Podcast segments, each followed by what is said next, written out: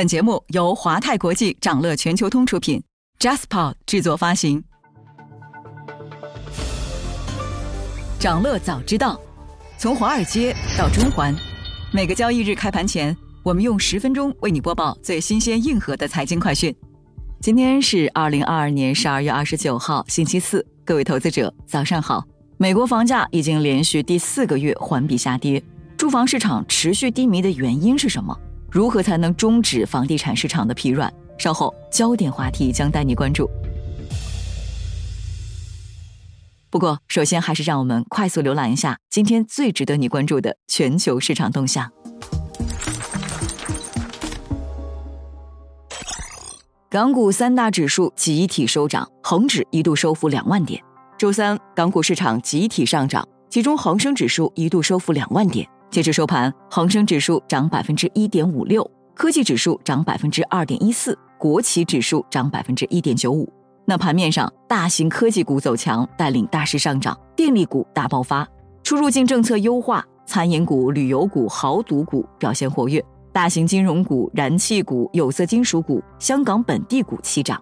此外呢，新能源车龙头特斯拉跌跌不休，港股造车新势力魏小李大跌。内房股和物管股普遍下跌，航空股高开低走。从恒生指数走势来看，早盘呈现拉升态势，其中最高涨幅达到百分之二点五九，十一月反弹以来二度站上两万点上方。但午后涨势有所收窄。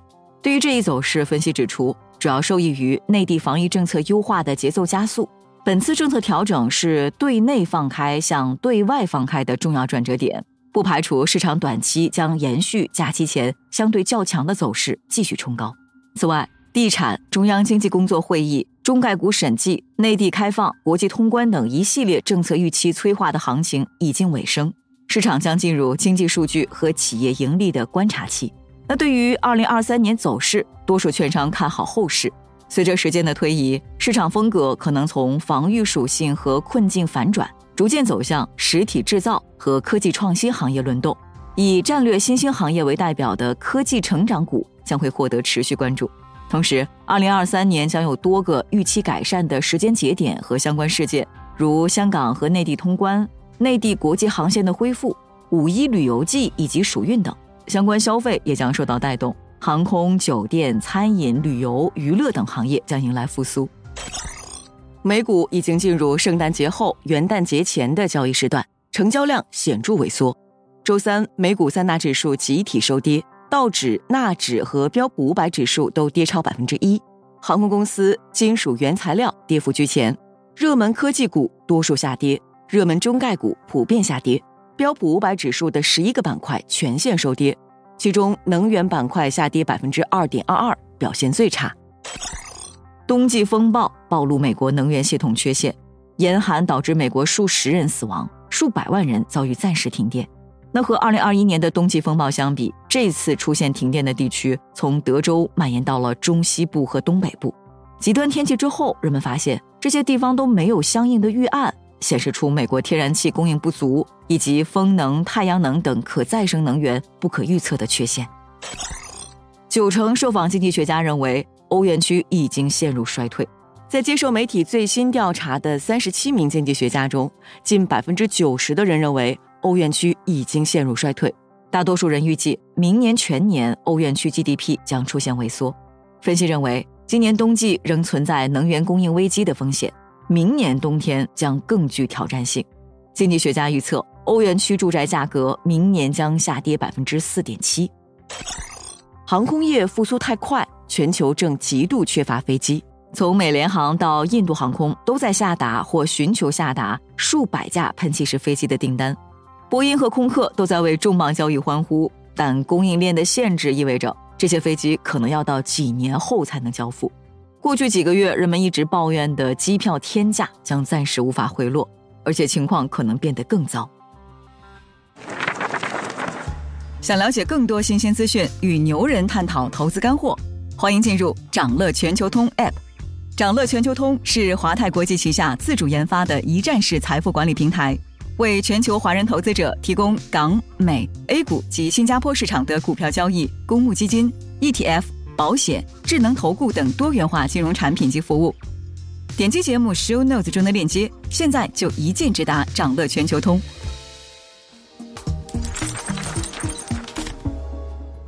您正在收听的是掌乐全球通早间资讯播客节目《掌乐早知道》。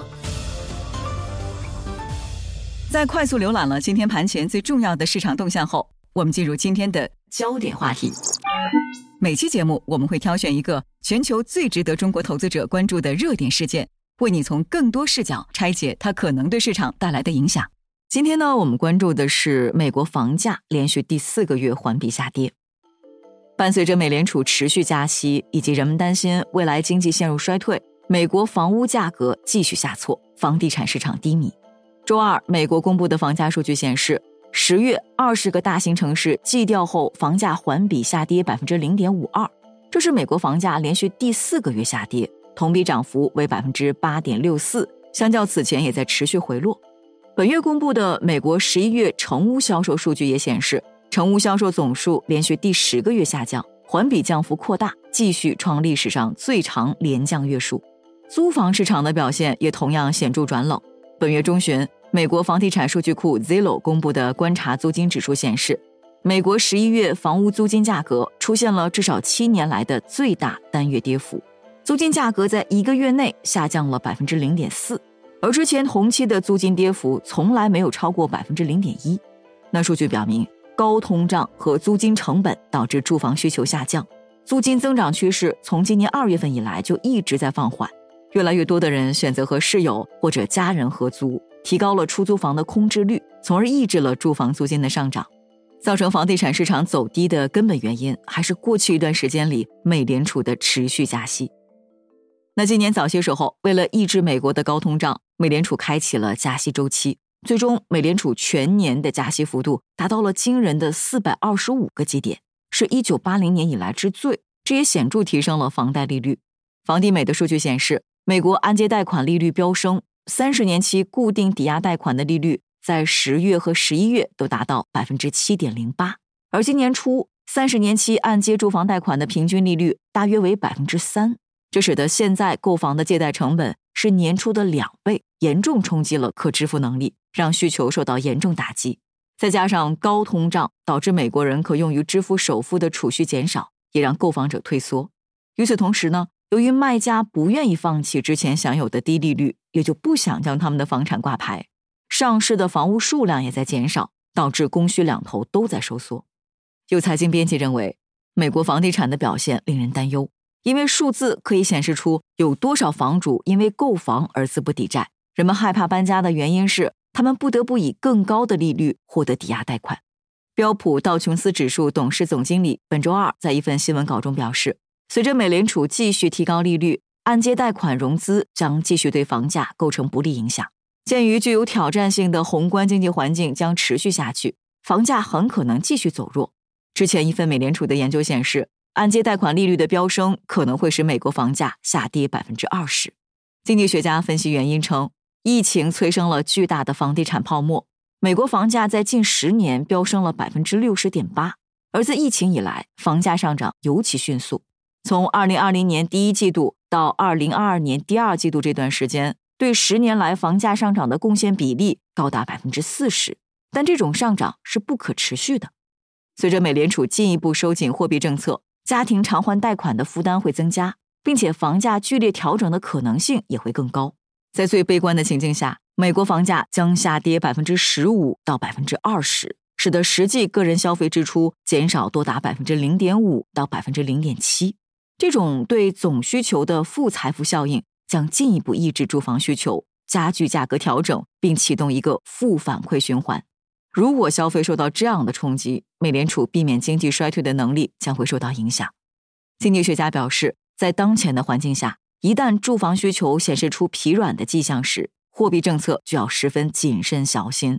如果政策制定者能够在不给购房者带来太大压力的情况下抑制通货膨胀，并且能够减缓房价和租金的上涨，同时抑制抵押贷款的大幅上行，那么大范围的住房过剩问题就可以逐步缓解。今天还有这些即将发生的日程值得你关注。